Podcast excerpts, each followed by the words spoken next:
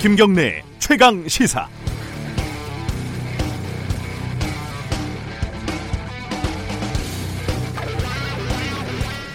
조국 장관 딸에 대한 관심에 비교할 것은 아니지만 어, 나경원 자유한국당 원내대표의 아들의 고등학교 시절 연구와 관련해서도 특혜 아니냐 이런 의혹이 일고 있습니다. 교육부에서 조사를 하고 시민단체에서 검찰 고발을 했다니까 일단 지켜봐야 될 일이죠. 그런데 어, 우연의 일치지만 조 장관과 나 원내대표는 잘 알려진 대로 서울대 법대 82학번 동기입니다. 나 원내대표가 아들을 부탁한 사람도 서울대 의대 출신이고 현 서울대 교수죠. 조 장관 딸이 제일 저자로 오르게 도와준 당국대 교수도 서울대 의대 출신입니다. 그러고 보니까 조 장관 부인도 서울대 영문과 출신입니다. 서울대 어, 그 자체가 문제라는 말이 아닙니다. 우리나라 엘리트들의 끈끈한 네트워크가 새삼 참으로 놀랍습니다. 이 사람들이 뭘 잘못했다는 것도 아닙니다. 그냥 자연스럽게 형성된 네트워크일 테니까요. 이건 검찰 개혁과도 관계없고 조국 장관을 반대하냐 찬성하느냐는 정치적인 문제와도 괴가 다릅니다. 서로 도와주고 끌어줄 뿐이니 법적인 문제가 없을 가능성도 크고요. 때문에 해결할 수 있는 뾰족한 방법도 없습니다. 검찰 수사로도 입시제도 개선으로도 불평등의 문제를 근본적으로 해결할 수 없습니다. 여기에서 정치가 등장해야 합니다. 사회적인 불평등, 법과 제도가 해결하지 못하는 박탈감, 소외감, 무기력함, 이걸 받아 안아야 하는 게 정치입니다. 이런 정치의 효능감, 정치의 쓸모, 이런 걸 느낀 지 참 오래되지 않았습니까? 머리를 짧게 깎는다고 해결되는 문제가 절대 아닙니다. 9월 17일 화요일 김경래 최강 시사 시작합니다.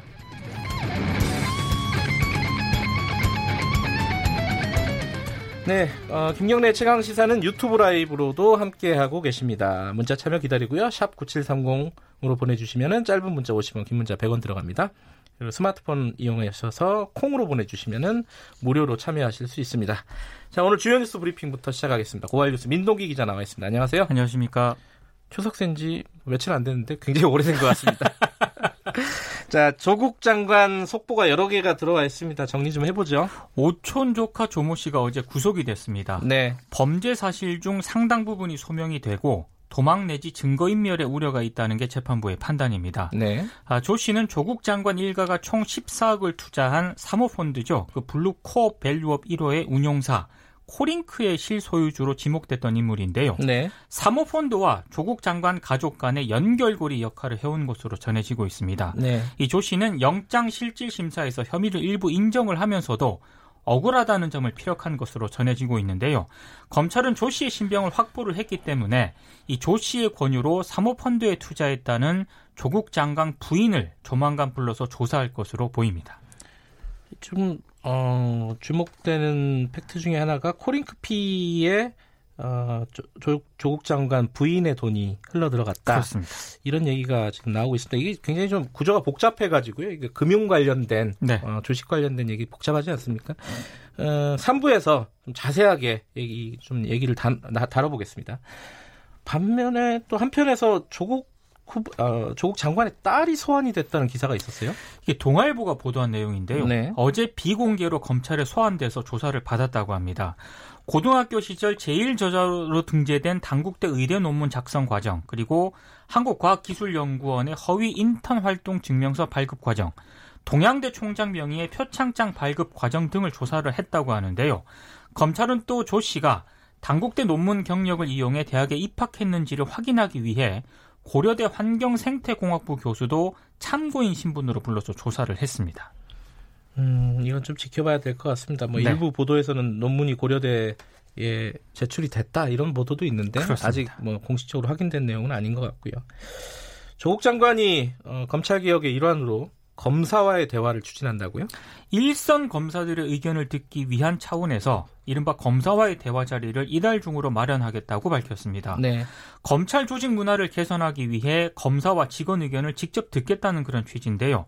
이 자리에 참석하지 못하는 전국 검사들이 의견을 개진할 수 있도록 온라인 의견 청취 방안도 만들기로 했습니다. 네. 아, 일선 검사와의 대화를 통해 최근 이뤄지는 특수부 중심 검찰 수사에 대한 검찰 내부의 다양한 의견을 취합하겠다. 이런 의도가 담긴 것으로 보이는데요. 아, 조국 장관은 또 검찰 개혁에 대한 국민 제안을 받는 방안을 마련하라고도 지시를 했습니다. 이렇게 취합된 의견을 법무검찰개혁위원회 정식 안건으로 상정하겠다는 뜻도 밝혔습니다. 장관이 직접 국민과 평검사 뜻을 모아서 검찰 개혁의 정당성을 확보하겠다 이런 의지를 네. 밝힌 것으로 보입니다. 노무현 전 대통령 때 평검사들과의 대화가 떠오르죠. 이게 그때는 실패했죠. 네, 네. 그 그때랑 좀 양상이 다른 게 어, 형식이 다른 게 뭐 비공개로 한다고 하더라고요. 이번에는 예. 어, 좀 이것도 기다려 보고요. 어제 아 요 관련된 소식 검찰 개혁과 관련된 소식은 어 2부에서 김경진 의원 아, 예. 초청을 했습니다. 검사, 검찰 출신이죠. 네. 예, 그, 그분의 의견은 어떤지 한번 좀 들어보겠습니다. 자, 어, 황교안 대표가 삭발을 했습니다. 어제 하루 종일 화제였습니다. 그렇습니다. 네. 자유한국당 박인숙 의원, 무소속 이현주 의원에 이어서 세 번째인데요. 네. 과거 대정부 투쟁의 일환으로 제1야당 대표가 단식 농성을 한 사례는 있었는데 삭발까지 한 것은 황교안 대표가 처음입니다. 근데 삭발과 관련해서 몇 가지 분석이 나오고 있는데요. 네. 정기국회 개막으로 원내 투쟁이 중심이 된 상황에서 지금 황 대표는 원외 당 대표 아니겠습니까? 존재감을 부각하고 내부 결속력을 다지겠다는 그런 의도가 있는 것 아니냐 이런 분석이 하나 있고요. 네. 또 하나는 대선 주자 황교안의 입지를 다지기 위한 포석이다 이런 분석도 한편에서는 나오고 있습니다. 근데 일각에서는 삭발이라는 방식이 구시대적인 방식이다 이런 비판도 제기가 되고 있습니다. 네, 어, 이례적인 건 사실이죠. 네. 네. 어, 나경원 원내대표 아들 얘기가 계속 보도가 나오고 있습니다. 정리 좀 해보죠. KBS 보도인데요. 네. 나경원 원내대표 아들 김모 씨가 제일 저자로 이름을 올린 연구가 국제학술대회에서 발표되기 5개월 전에 같은 제목의 연구를 미국의 한 고등학교 과학경진대회에 출품을 했고 이게 입상을 했습니다. 문제는 이 대회에 출품한 연구가 의학연구윤리심의위원회 요즘 그 IRB라고 하는데요. 네. 이 승인을 서울대로부터 받지 않았다는 겁니다. 당시 과학경진대회 규정을 KBS가 확인을 했는데요. 대회에 참가한 학생은 IRB 등 필요한 승인을 받는 등 연구의 모든 부분을 책임져야 한다. 이렇게 되어 있습니다. 경진대회 주최 측은 KBS 측의 이메일 문의에 이걸 위반할 경우에는 입상이 취소될 수 있다고 밝혔습니다. KBS가 나경원 원내대표 쪽에 해당 연구 발표와 입상 경력이 대학 입시에 제출이 됐는지를 물었지만 답변은 오지 않았다고 하는데요. 민생경제연구소 등 시민단체가 이 김 씨에 대한 의혹과 관련해서 나경원 원내대표를 업무방해 등의 혐의로 검찰에 고발을 했습니다. 어, 고발 내용에는 나경원 원내대표 딸의 어, 대학 입시 부정 의혹도 들어가 있죠. 그렇습니다. 어, 어제 박근혜 대통령이 감옥에서 나왔습니다. 네.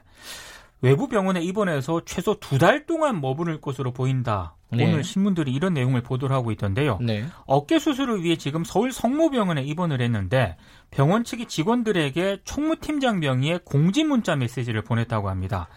어제 아침 8시부터 약 2개월간 21층 병동 전체에 대한 출입 통제를 실시한다는 그런 내용인데요. 네. 박근혜 전 대통령의 변호인은 건강상의 이유를 들어서 지난 4월 형 집행 정지를 신청을 했다가 검찰이 불허를 한 적이 있거든요. 네. 근데 지난 5일 다시 형 집행 정지를 신청을 했는데 이 또한 역시 검찰이 불하, 불허를 했습니다.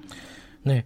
어제 이게 요새 정치권 소식이 많아가지고 좀 가려진 뉴스 중에 하나인데 설악산 케이블카가 백지화됐다. 예. 네. 환경 파괴 우려가 있다면서 이 정부가 최종적으로 부동의 의견을 냈습니다. 이게 이게 오색 케이블카 그거 말하는 거죠? 그렇습니다. 예. 조명래 환경부 장관은 케이블카 설치와 운영으로 인한 환경 해석 문제를 원천적으로 해소하기 어렵다고 판단했다고 밝혔는데요.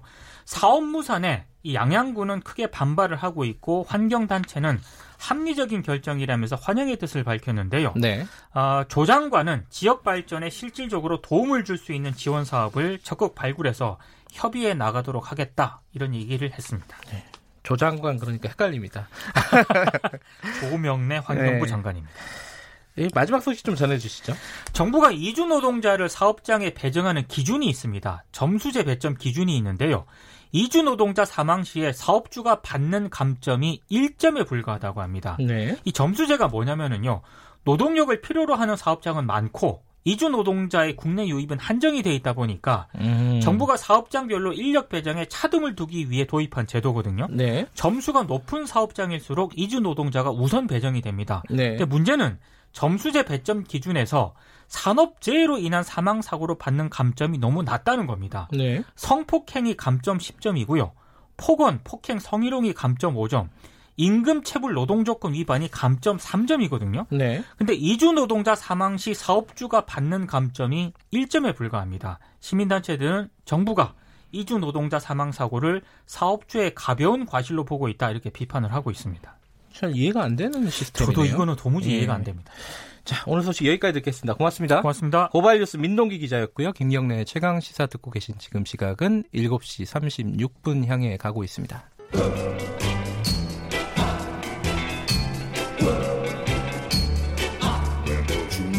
정글 같은 아침 시사의 숲에서 오늘도 웃고 울고 즐기며 사는 자연인 김경래 씨. 그의 하루 일과는 KBS 1라디오 김경래의 최강 시사를 진행하는 것으로 시작합니다. 어, 그런데 이게 무슨 소리죠? 아침부터 열심히 준비한 자연인 김경래의 밥상 같이 드셔보실래요? 후회 없는 아침 건강한 시사 김경래의 최강 시사 日本の人権感覚ですか私はじゃあこれあそう出さないすみません実は私ですね韓国中国 한국과 중국, 일본 관계가 최악이라고 해도 한국과 중국의 출판사는 그 어디에서도 일본과 관계를 단절하자고 주장하거나 일본을 비난하거나 하는 책을 만들지 않습니다. 그런 책은 팔리지 않고 보는 사람도 없습니다. 유일하게 일본에서만 이런 내용의 책이 베스트셀러로 팔리고 있습니다. 한국은 필요 없다는 이런 기사가 일본의 인권 감각이라고 한다면 이것이 표현의 자유로 서 아이들에게 가르칠 내용입니까? それが私の人権感覚と違うから私の意見と違うから 예, 지금 들으신 어, 음성은요. 일본의 어, 아베마 TV라고 이 시사 프로그램에서 어, 토론을 하는 장면 중에 어, 일본에서 지금 어, 대학에 있는 이영채 교수님이 출연을 해서 일본말로 지금 얘기를 했, 한 거를 지금 한국말로 지금 더빙을 해드린 겁니다. 어, 듣기만 해도 이 뭔가 굉장히 고생을 하고 있다 이런 느낌이 좀 들죠. 어, 여러 가지로 좀 화제가 되고 있습니다. 이 이런 프로그램에 나와가지고 거의 뭐 1대 100으로 어, 일본의 어, 또 기기 묘묘한 논리에 대하, 대응해서 이렇게 얘기를 하는 모습을요. 어, 지금 일본하고 갈등 관- 국면이 한 두 달이 넘었죠. 지금 일본 상황은 어떤지 여론은 어떻게 움직이고 있는지 좀 여쭤보겠습니다. 방금 음성을 들었던 이영채 일본 게이센 여학원대 교수님 연결하겠습니다. 안녕하세요. 네, 안녕하세요. 네, 일본이시죠? 네, 그렇습니다. 네. 지금 방금 나왔던 그 프로그램이요. 이 아베마 TV요? TV 이름이?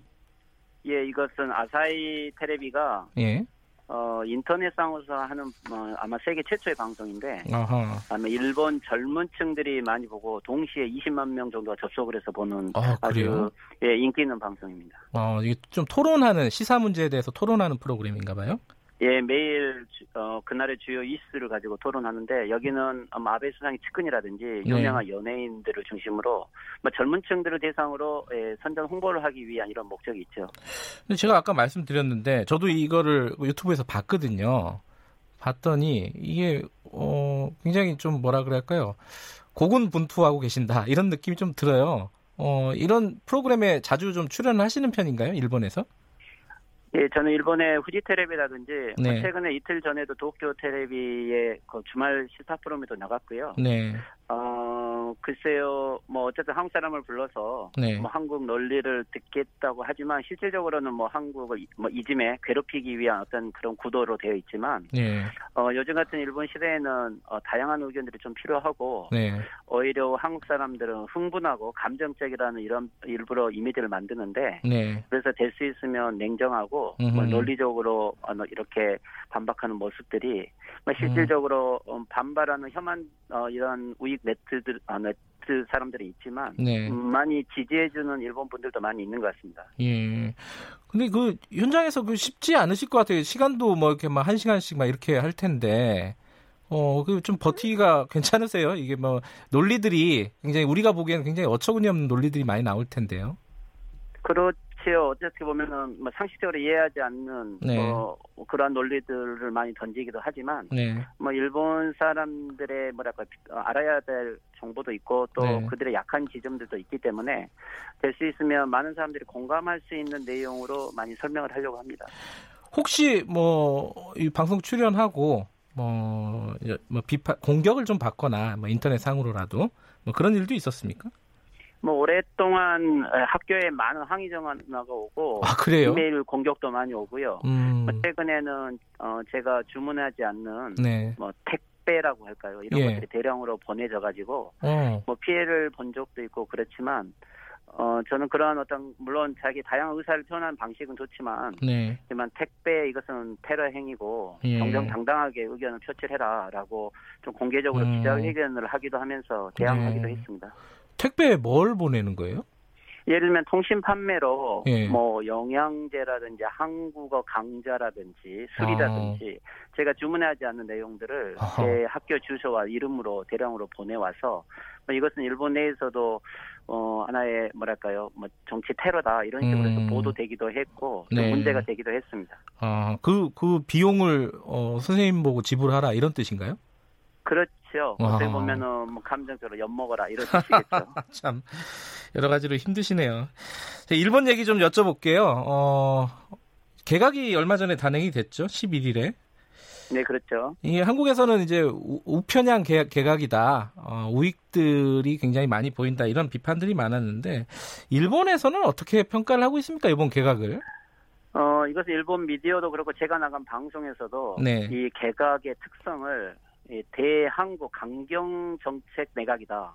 음, 그리고 헌법 개정 내각이다. 이렇게 어, 분석을 하고 타이틀을 다뤘기 때문에 예. 실질적으로 그 분석은 틀리지가 않고요. 예. 예를 들면 저희들이 대한 강경 인사들, 즉 혐한 인사들이라 하죠. 예. 뭐 에도세이치 어, 한국 매춘의 나라라고 했던 분은 예, 예. 뭐 1억 총괄, 즉 일본 전체를 통괄하는 장관이 됐고 네. 뭐 하기우다 하면은 거의 고노 다마를 다시 예, 재교정해야 된다고 했던 사람은 문부과학상이 되었고 네. 또 우리가 아는 코노 정 외상은 방위상이 되었죠. 예. 그리고 수가 관방장은 유지되고 즉 지금까지 대항 강경 발언을 해왔던 분들이 전면에 배치되어 있기 때문에 네. 막 이것은 제가 봐도 혐한 내각이다 이렇게 이해를 해도 틀리진 않은 것 같고요. 음, 일본에서도 그리고- 여론이 비슷하다는 거네요. 그럼 평가 자체는 그죠? 뭐 한국에 대한 강경 정책을 네. 유지하는 내각이다. 그리고 어, 아마 그 기조는 변하지 않을 거다라는 분석은 우세를 하는 것 같아요. 예. 근데 그 고이즈미 신지로 있잖아요. 지금 요번에 환경상 된 사람. 이게 예. 고이즈미 전 총리의 아들이라면서요. 그렇죠. 고이즈미 신지로 씨는 뭐 젊지만 뭐 고이즈미 전 총리의 좀 기질을 이어받아서 네. 어, 대중연설이 아주 유능하고 네. 또 어, 인기도 많아가지고 예. 원래는 이 아베 총리를 한때는 좀 반대하는 즉 어, 다른 쪽 계열에 있었는데 네. 어, 이번에 이게 고용이 된 거거든요. 예. 저- 기용이 된 건데 아마 이제 고이즈미 이 신지로의 인기를 가지고 네. 지금 현재 아베 내각의 인기를 유지하면서 아마 경우에 따라서는 어, 헌법 개정을 위한 중요한 선거를 할 때 이 고이즈미 신지로 씨를 적극적으로 활용하겠다. 음흠. 아마 이런 전략인 것 같습니다. 아하, 이게 차기 총리로 거론될 정도로 인기가 많다. 이렇, 이렇다고 예, 보도를 봤어요. 맞나요? 그렇 지요. 어, 음. 최근에 그 프리 어, 아나운서하고 유명한 어, 아나운서 결혼도 했고 아, 그래요. 또그 결혼하고 이 발표를 네. 어, 애가 뭐 어떻게 보면 속도 위반 애가 생긴 건데 예. 이 신고를 수상한테 가서 먼저 했거든요. 자기 파벌 어, 책임자에게 이야기를 하지 않고 이것은 아하. 아마 본인도 그렇고 아베 수상과 함께 뭐 아베 수상도 차기 총리라는 부분들 조금 활용하면서 네. 어, 인기를 유지하려고 하는 것 같습니다. 그러니까 이 사람의 개인적인 인기를 개헌 정국이나 이럴 때 활용을 할 것 같다. 이런 말씀이신 거네요. 어, 지금 현재 이 아베 내각 이번에 내각에 물론 혐한 부분도 있지만 네. 어, 한국 강경 정책이 변하지 않겠지만 우리가 아주 주의 깊게 봐야 될 것은 네. 이번에 보면은 니카이 간사장, 어, 네. 니카이 간사장이 유임됐다는 것은 니카이 간사장은 자민당 내 비주류들을 어, 포괄하고 있거든요. 네. 즉 이것은 중요한 선거를 가기 위해서 어, 비주류들의 지지를 끌어내기 위해서는 중요한 포스트이고 네. 어, 한국에 잘 알려져 있는 세토의 전 경제 통산성이죠. 예. 우리에게 백색리스트 배제를 결정했던 네. 어 그리고 3개 어, 반도체 부품 강공책을 썼잖아요. 네. 이 세토 씨가 참의원 간사장을 갔는데 이 참의원 간사장은 헌법 개정을 위해서는 국회의원들 표를 모으는 자리거든요. 네. 그리고 시모무라 전 어, 문부 과학상인데 한국의 교육 기본법을 개정해서 아주 혐한의 대표 인사인데 이분은 선본 대책위원장으로 갔거든요. 네. 그렇다는 것은 이번 아베 내각이 어, 헌법 개정을 아주 목적으로 하고 있다는 건데 네. 어, 현재 이 헌법 개정은 약 세개의 시기를 저희가 어, 즉이 중의원 선거를 하기 위해서는 한 세개의 시기를 예측할 수 있는데 네. 하나가 올해 연말이고 예. 어, 또 하나는 올림픽 전에 4월경이고 또 하나는 올림픽이 끝난 다음에 가을인데 예. 실질적으로 이 올림픽 끝난 가을이 되면 그 다음에 아베 수상의 임기가 거의 끝나가기 때문에 네. 인기를 유지하기가 어려울 거다. 음흠. 그리고 올림픽 전에는 좀 만약에 선거에 지게 되면 올림픽 자체에 영향이 있기 때문에 어렵다고 한다면 올해 연말 11월 말에서 12월 초에 네. 예, 중의원 선거를 강행할 수 있다. 즉 지금 현재 야당이 별로 대응을 하고 있지 못하고 네. 고이즈미 신지로의 인기를 가지고 어, 올해 어, 연말에 갑자기 중의원 선거를 하게 되면 음흠. 실질적으로 지금 아베 수상의 영향력 위에서 선거를 압승할 수 있다고 분석을 하는 것 같아요. 그래요. 근데 참의원 선거 어, 지난 7월에 있었나요? 그렇죠. 거기서는 그 개헌선을 확보를 못했잖아요.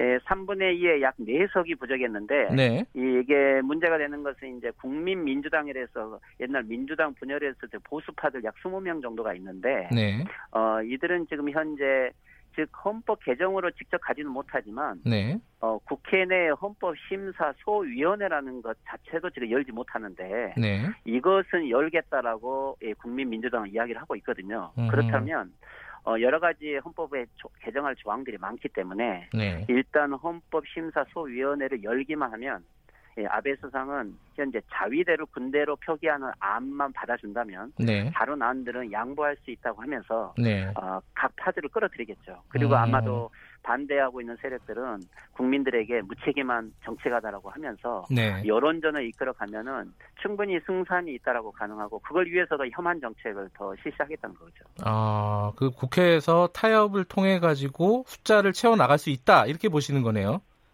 어, 아마 예를 들면 지소미아 종료라든지 네. 혐한 정책들을 쓰면서 오히려 일본이 고립되고 있고 예. 즉 예를 들면 우리에게는 이제 남북 관계와 북미 관계 개선 같은 우리에게는 평화적인 어, 한반도 어, 새로운 어, 평화 구축 질서의 과제가 있지만 네. 일본은 이러한 전망을 하면서 오히려 일본은 고립되고 있고 오히려 한국은 북한에 가까워짐으로써 위기론을 강조하면서 네. 오히려 헌법 개정을 위한 여론을 만든다면 충분히 승산이 있다라고 음흠. 느끼는 거죠.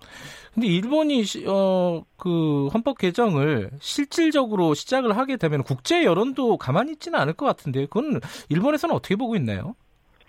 어, 헌법 개정은 일본 내에서는 국민들이 약 51%가 지금 반대를 하고 있지만 네. 어, 실질적으로 해외 국가들이 네. 일본의 헌법의 개정의 그 뭐랄까요 위험성에 대해서는 잘 인식을 하고 있지 못해요. 아하. 어, 예를 들면 국제 교류 협력에 네. 세계 안전보장에 참여한다고 보고 있고 저희들이 미국의 판단도 안주해서는 안 되는 것이 네. 미국은 한국 전쟁이 발발하자마자 가장 회의했던 것이 헌법 구조를 만든 것을 제일 후회했어요. 음. 왜 그러냐면 일본을 데리고 한국 전쟁을 수행해야 되는데 네. 구조 때문에 못한 거죠. 아. 베트남 베트남 전쟁 때도 일본을 데리고 가려고 했는데 구조 때문에 못 가서 예. 이게 60년대 70년대 안보법 개정이라는 형태로 대응을 해왔던 거고 네. 어, 이라크 중동 전쟁에도 일본이 좀 더 적극적으로 활동해야 되는데 네. 구조 때문에 이게 안 되고 있다고 생각을 하는 거죠. 예. 그래서 구조 개정은 미국의 보수의 주류는 개정을 요구하고 있기 때문에 음흠. 저희들이 어, 이러한 일본의 헌법 개정은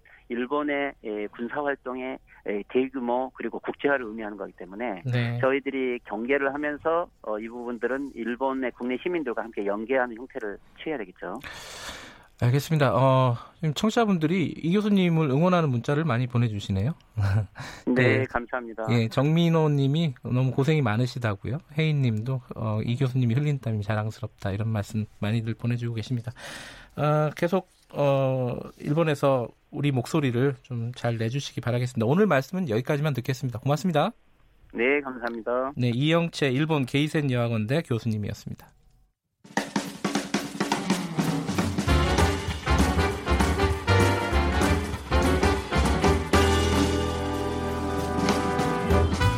여러분의 아침을 책임집니다. 김경래의 최강 시사.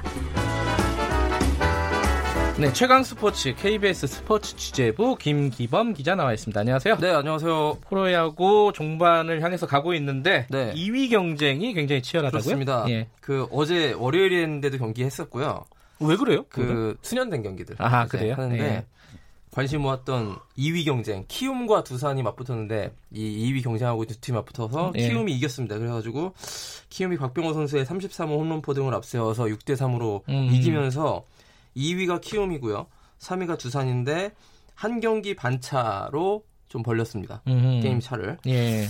페넌트 레이스 1위 경쟁도 뭐 아직 완전히 끝난 건 아닌데요. SK가 1위고. 네. 그런데 지금 2위 경쟁이 점입가경이고요. 그 2위가 중요한 위치잖아요. 나중에 포스트 시즌 갔을 때요. 네. 지금 우리나라 포스트 시즌 시스템이 5위부터 시작하는 거거든요. 네. 5위 와일드 카드를 받아가지고 5위와 4위가 붙고요. 그 다음에 4위가 3위가 준 플레이오프를 하고요. 그 다음에 3위와 그, 거기서 이긴 팀이 2위와 플레이오프를 한 다음에 한국 시리즈 하는 겁니다.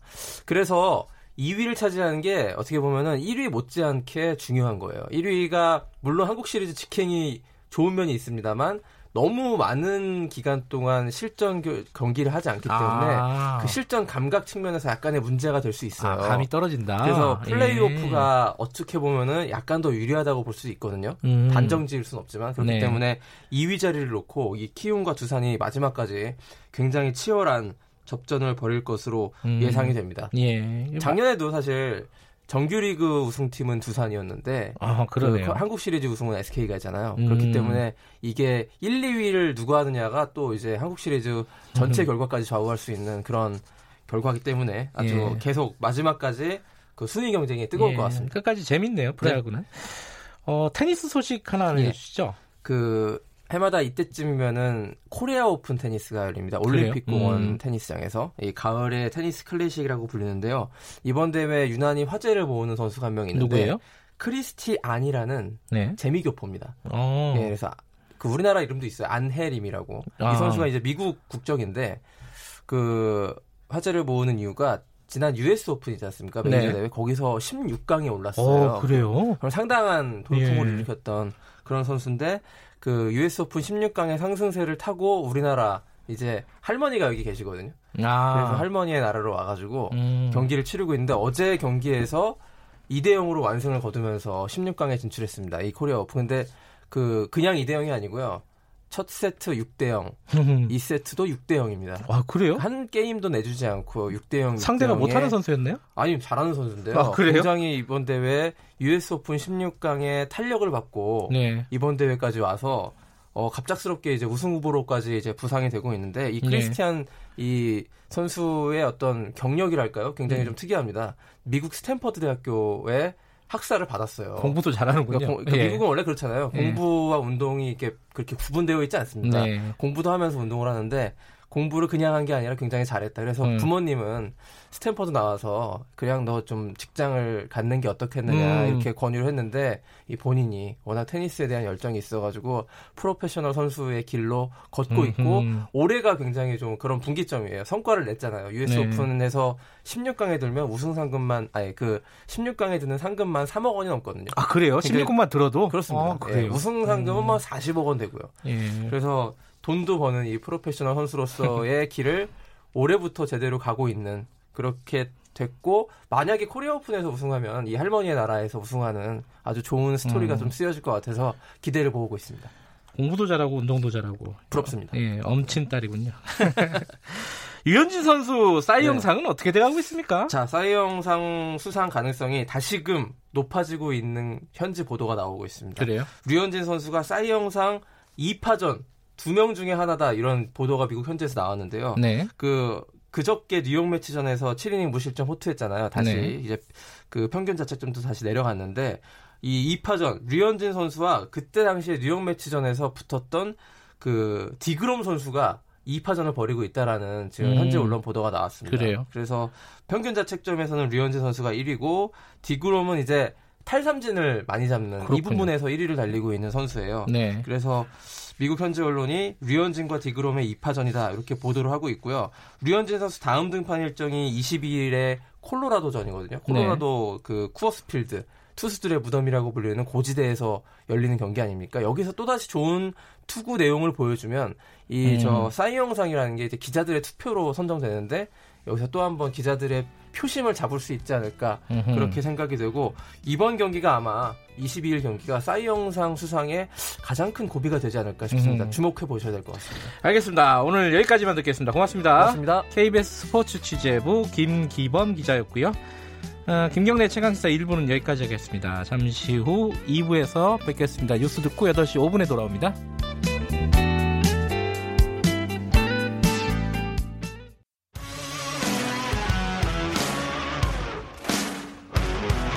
탐사보도 전문 기자 김경래 최강 시사.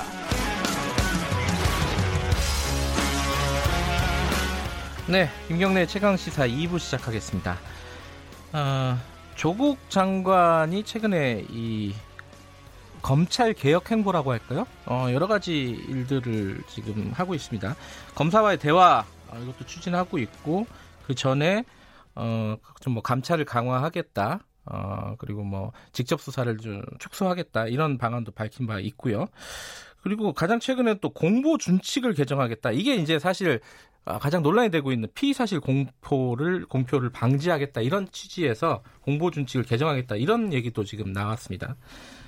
아, 여러 가지 검찰 개혁의 방향 어, 이분에게 좀 여쭤보겠습니다. 검찰 출신이시죠? 무소속 김경진 의원 스튜디오에 나와 계십니다. 안녕하세요. 안녕하십니까 김경진입니다. 예. 어, 어젯밤에 조국 후보자의 오촌 조카 네. 어, 조, 조모 씨가 구속이 됐습니다. 네. 어떻게 보세요? 이게 혐의가 좀 어, 소명이 됐다 이렇게 봐야 되는 건가요? 그렇겠죠. 그 영장 발부하면서 아마 구속의 필요성과 상당성이 인정이 된다 네. 이렇게 얘기를 했으니까 어, 범죄 사실이 상당 정도 소명이 됐다라고 지금 그렇게 판단을 하고 있는 것 같고요. 그다음에 이 사건 수사 시작하면서 네. 곧바로 해외로 출국했다가 그렇죠. 예. 사실은 이제 다른 공범으로 보여지는 피의자들에 대해서 영장 청구가 됐고 그 사람들이 영장이 법원에서 기각이 됐는데 네. 기각 사유가 뭐 거의 대부분 혐의 사실을 인정하고 있고 굳이 뭐 도주할 것으로 안 보인다라고 하는 이런 사유로 해서 지금 이제 영장이 기각이 됐었는데 네. 어, 그리고 나서 이제 검찰이 이 오촌 조카에 대해서 적극적으로 아마 귀환할 수 있도록 네. 뭐 여러 가지 조치를 많이 했다는 것 같아요. 근데 그 중에 하나가 당신 도망가 있으면 당신이 모든 것을 덤터기 쓰기 때문에 아마 들어와서 사실대로 얘기를 해주는 것이 아마 정확하게 이 건과 관련해서 음. 수사받고 처벌받을 수 있는 길일 것이다.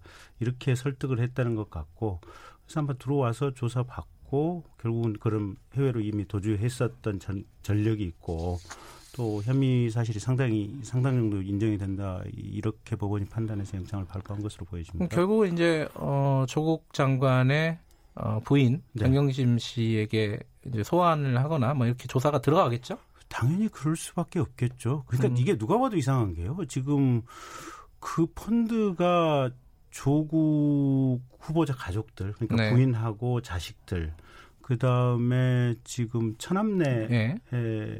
자금만으로 지금 구성되어 있는 펀드 아니겠습니까? 네. 그리고 그 펀드가 이제 투자한 회사들 같은 경우 갑자기 광급공사 이제 광급자재 납품 낙찰이라든지 이런 것들이 두 배 가깝게 늘었다라고 하는 이 통계적 수치가 있어서 그런 부분과 관련해서 상당히 좀 심도 깊은 수사가 좀 필요한 것 같고 네. 어쨌든 펀드 운영사도 실질적으로 조국 부인이 돈을 대서 만든 것으로 지금 보여지는 정황이 있고 예. 펀드 자체도 지금 조국 가족들의 단독 사실 완, 완벽한 가족 펀드고 이 가족 펀드를 통해서 투자한 회사가 거두어낸 실적도 결국은 이게 뭔가 좀 공직 내부에서 도움이라든지 눈에 보이지 않는 응원이나 원조가 있었기 때문에 그런 실적을 낸 것이 아닌가 이런 합리적인 의문이나 추론이 가능한 것이어서 아직 거기까지 나오지는 않았지만요. 그렇죠. 예, 예. 알겠습니다. 이제 지금 이제 어쨌든 조국 어, 장관 이 가족들에 대한 수사가 아, 계속 속도를 내고 있는 상황이었는데 네. 지금 그 얘기가 나왔어요. 아까 제가 말씀드렸는데 공보 준칙을 개정한다. 그러니까 피의 사실 공표를 막겠다는 취지죠. 네. 근데 이게 해묵은 문제잖아요. 네. 그리고 해야 되는 거 아닌가요? 어떻게 보세요? 근데 이 문제가 네. 2009년도에 똑같이 한번 제기가 됐었습니다. 10년 전에요? 예. 예. 그래서 2009년도에도 정말 논란들이 많았었고 그때 당시에 언론계, 학계, 시민단체, 법조계 이렇게 네 개의 축이 모여서 다섯 번 이상 공청회와 회의를 거쳐서 지금 현재의 이 공보 준칙이라고 하는 것을 만들었거든요. 그때도 지금 현재 제기되고 있는 문제라든지 논란들이 그대로 있었음에도 불구하고 이 현재의 어떤 공보 준칙을 만든 것은 그럴 수밖에 없는 불가피한 사유가 있었다라는 점입니다. 어떤 불가피한? 그러니까 가령 네. 음, 지금 이 공보 준칙을 개정하게 되면 네. 무슨 사유가 생기느냐면 가령 이제 조국 후보자 부인이나 네. 아니면 가령 뭐 전현직 대통령의 배우자가 지금 뭐 검찰의 수사를 받게 되는 상황이 생긴다. 네. 이랬을 때는 검찰이 언제 소환한다 이 내용을 알려줄 수가 없게 되는 거 아닙니까? 그렇죠. 네. 그러면 알려줄 수 없게 되면 기자들이 속칭 이 검찰청 주변에서 뻗치기라고 하는 것을 하면서 기다리는 거죠. 기다리는 거죠. 예. 뭐 일주일이고 열흘이고, 열흘이고 그냥 누워서 잠복근무 하면서 현장에서 계속해서 이제 기다리고 있고 어쩌다가 가령 조국 사모님 후 조국 장관 사모님이 이제 들어가는 장면을 포착을 했다. 네. 그럼 쫓아가서 잡을 거 아닙니까? 네. 한 말씀 하시죠. 그 순간 아수라장이나 난리가 나면서 실제로 과거에 한 10여 년 전에 이런 일이 있었어요. 검찰에 소환돼서 들, 조사받으러 들어가는 피의자였는데 네. 재벌 피의자였어요. 근데 예. 검찰이 안 알려줬어요. 예. 기자들이 뻗치게 하다 발견을 했어요. 쫓아가서 잡았어요. 뿌리쳤는데 기자들이 그 순간에 우하고 수십 명이 몰려들었어요. 아수라장이 되면서 기자들도 다치고 피의자도 다치고 변호인도 다쳤어요. 아. 그래서 그런 어떤 상황들 때문에 이게 어떻게 보면 이 언론계와 이 법조계와 학계에서 각각의 입장을 가장 균형 있게 타협한 것이 현재의 지금 기준이고 준칙이란 말이에요. 지금 네. 준칙은 그러니까 어 공인들에 네. 한해서는 어, 미리 이제 사전 조율해서 포토라인 음. 만들고 네. 어, 기자들한테 알려주는 이런 식으로 지금 운영이 되고 있죠. 그렇죠. 음. 근데 그 공인의 범위를 예. 앞으로 훨씬 더 줄이겠다라는 거죠. 음. 그래서 이제 그런 상황들이 반복하게 되면 그러면 이제 검찰청에서 기자들 출입을 아예 막고 검찰청 경내에 못 들어오게 하면 되지 않느냐 뭐 이런 식의 반론이 있을 수도 있어요. 음흠. 근데 기자들 입장에서 아니 이게 국, 민의 세금으로 만들어진 공공기관의 건물이고 네. 이건 기자들이 국민의 알 권리를 대신해서 취재를 하고 있는데 다, 당신네들이 무슨 기준으로 우리의 취재 활동을 막느냐라고 반론을 펼쳤, 펼쳤을 때 네. 그걸 어찌할 방법이 없어요. 그리고 또 한 가지가 뭐냐면 네. 기, 이게 검찰에서 공보를 안 해주면 네. 이제 차장검사가 공보관으로 지정이 돼 있고 차장검사를 통해서 공보를 해주잖아요. 예. 공보를 안 해주면 기자들이 계속해서 검사실의 수사 검사나 아니면 수사 담당하는 일선 수사관에게 직접 예. 전화를 걸어요 보면 아하. 아니면 뭐 사적인 루트 그러니까 고등학교 동창 관계 예. 뭐, 뭐 초등학교 동창 관계해서 만나자 뭐 어떻게 해가지고 음. 검찰 내부에서 그때 그래서 이런 부분을 그때 수락을 했던 이유가 뭐냐면 일선 검사들이 피곤해서 못 살겠다. 아. 공보를 무조건 이게 차장 검사로 이론해서 기자들이 원하는 부분을 일정 정도는 밝혀지는 곳으로 가야만 검찰 수사도 어느 정도 실제 현장에서 진행될 수 있겠다라고 하는 그 고뇌 끝에 만들어진 것이 준칙인데 현실적인. 문, 예. 네. 근데 문제는 자 그러면 현재 지금 어떤 피의자의 인권 침해가 심각하기 때문에 예. 이 부분을 줄이는 방향으로 가겠다라고 한다면 예. 대한민국 국민들이 동의를 한다면 그러면 그게 맞을 수도 있어요. 근데 네. 그게 맞다고 하더라도 사실은 그때처럼 이게 공청회라도 대여섯 번 해봐야죠. 아, 언론계 종사자들 아, 아. 얘기라도 좀 들어봐야죠. 예, 학교 예, 사람들 예, 예. 얘기라도 들어보고 실무 검사들, 실무 판사들 얘기라도 좀 들어보고 나서 정해야 되는데 조국 장관이 취임하자마자 물론 이게 박상기 장관 때부터 초안은 준비했다는 그러니까요. 얘기도 예. 있는데 어쨌든 조국 장관이 취임하자마자 첫 번째로 검찰 개혁을 하겠다고 이걸 밀어붙이는 것은 어쨌든 절차적인 정당성에 맞지 않다. 네. 그때 당시에는 최소한 학계, 언론계, 법조계, 시민단체 사, 4개의 축이 모여서 이걸 다섯 번 이상의 공청회를 음. 하고 만들었는데 지금은 그냥 장관 취임하고 일방적으로 밀어붙인다. 이게 절차적으로 네. 맞지 않는다는 거고 두 번째는 시기적으로 지금 이게 조국 장관 사모님이 소환될 시점 아니겠습니까? 그렇죠. 근데 소환될 시점에 누가 봐도 이건 조국 사모님을 염두에 둔 규정 개정이다 이런 생각이 들 수밖에 없는 거 아니에요 음. 보면. 근데 이제 뭐 반론이 있습니다. 이 가장 대표적인 케이스로 많이 이제 얘기하는 게 노무현 전 대통령 관련된 뭐 논두렁식의 네. 뭐 그런 것처럼 이 피의자들과 관련된 아직 확정되지 않은 정보를 검찰에서 어 의도적으로 흘려서 망신 주기 뭐 일종의 수사 기법이라도 할 수 있을 것 같아요. 압박감을 주기도 하고 뭐 자백을 시키는 뭐 그런 방법일 수도 있는 것 같은데 어쨌든 망신 주기 이런 게 많이 있었다. 근데 예. 그게 예. 예. 그런 식의 어떤 수사 기법은 사실은 제가 본 적이 없고요. 아, 그래요? 두 번째는 그 논두렁식의 얘기도 네. 지금 뭐 이해찬 대표께서는 마치 검찰에서 그걸 이제 얘기한 것처럼 얘기를 하는데 네.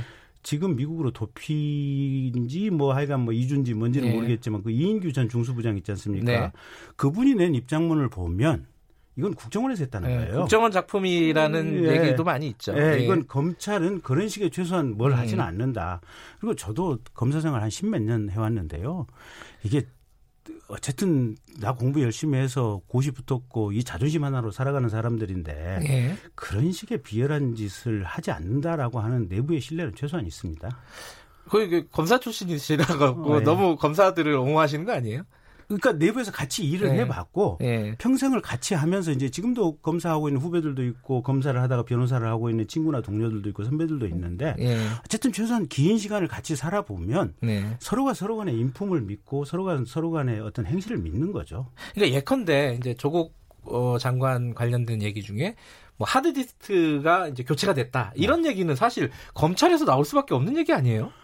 근데 그게 네. 하드디스크 교체하는 장면이 지금 교체를 위해서 어, 조국 사모님이나 아니면 네.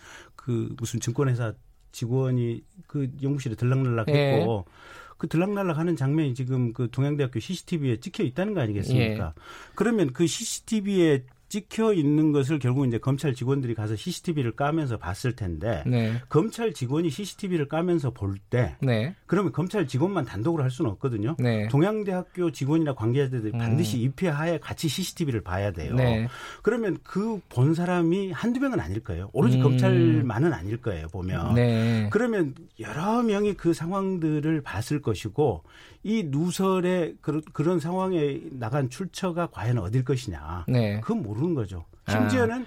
같이 들락날락했던 그 중권사 예. 직원일 수도 있는 거예요 보면. 그러니까 그런 어떤 지금 말하는 피의 사실이 밖으로 유출이 된 게꼭 네. 검찰이 하지 않을 가능성도 꽤 있다 이렇게 말씀하시는 거예요. 이게 아니라고 보는 게 예.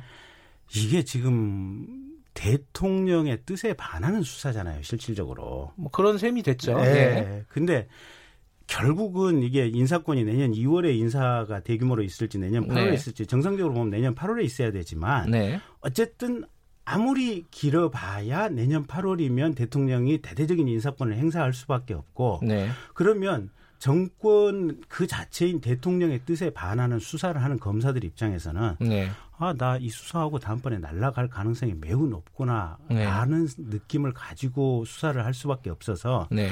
아무리 검사라고 하지만 부들부들 떨면서 수사를 할 수밖에 없는 이런 상황인 거예요. 음. 아니, 공무원이라고 하는 게 오로지 출세 보직 상승 욕구 이거 하나 때문에 이, 어떻게 보면 입신양명의 욕구 때문에 검사 생활을 하는 건데 네. 그게 본능적으로 배제되는 이런 수사 배제될 위험성이 큰 수사를 하는데 네. 검사들이라 해서 안, 안 무섭겠어요? 근데 정권의 뜻에 반하는 수사를 하면서 그걸 서슴없이 여기저기 뿌리고 있다. 그 쉽지 않은 얘기입니다. 근데 이제 어 김경진 의원님과 이렇게 얘기를 하다 보니까 음. 이 검사 출신이시기도 하고 네. 어 검찰에 대한 애정이 굉장히 많으시잖아요. 근데 이제 여론은 검찰 개혁, 그러니까 검찰에 대한 불신이 굉장히 높아요. 그건 음. 그건 인정하시잖아요. 이런 부분들 때문에 이런 어떤 조치들이 계속 강화돼야 된다는 여론이 있지 않을까. 여기에 대해서는 어떻게 보세요? 근데 이제 이게 그러니까 참 저도 정치인이고 네. 정치인이라고 하는 것이 이제 국민들의 인기 지지를 이제 먹고 사는 직업이긴 한데 네네.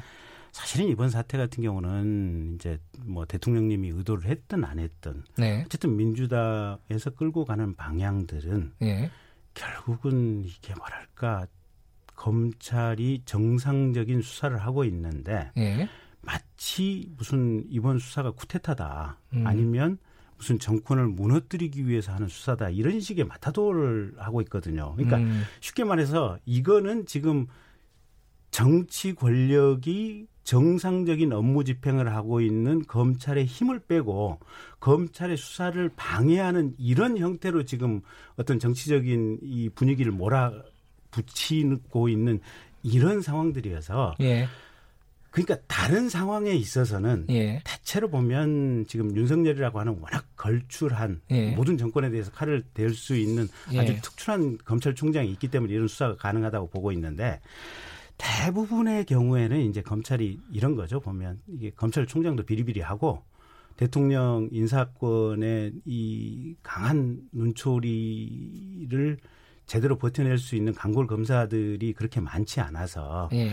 대부분은 정권의 눈치를 보는 수사들을 지금까지 해왔던 거죠. 예. 그래서 사실 지금까지의 검찰의 문제점, 경찰의 문제점, 이런 이 권력기관의 문제점은 뭐냐면 현재의 정권, 살아있는 정권이나 권력이 인사권을 무기로 해서 강력하게 장악을 하고 이 사람들의 입맛에 따라서 자기 쪽 사정은 못하게 하고 반대쪽 사정만 이렇게 푸시하는 예. 이런 것들이 본질적인 문제였고 그래서 이게 검찰이 독재 정부 시절에는 독재 정권의 개였다. 뭐 경찰도 마찬가지고 이런 식의 어떤 문제 제기가 제일 정확한 분석인 거죠. 지금은 다르다 이런 이런 취지시네요. 지금은 다른데 예. 근데 민주당이 하고 있는 행태를 보면 큰 틀에서 과거에 했던 거하고 별 대차는 없다. 예. 근데 다만 현재 윤석열이라고 하는 걸출한 검찰총장이 있어서 이걸 온몸으로 버텨내고 이겨내고 수사를 하고 있는 현상이 참 특이한 현상이다. 알겠습니다. 그렇게 보고 있습니다.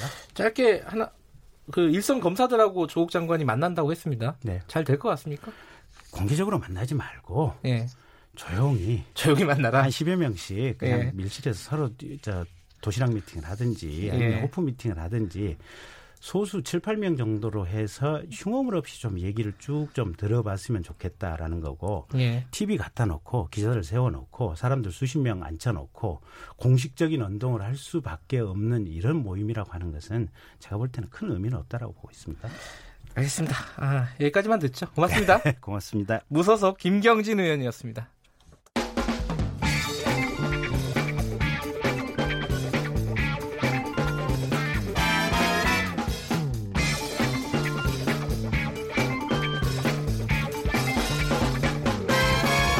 윤태곤의 눈.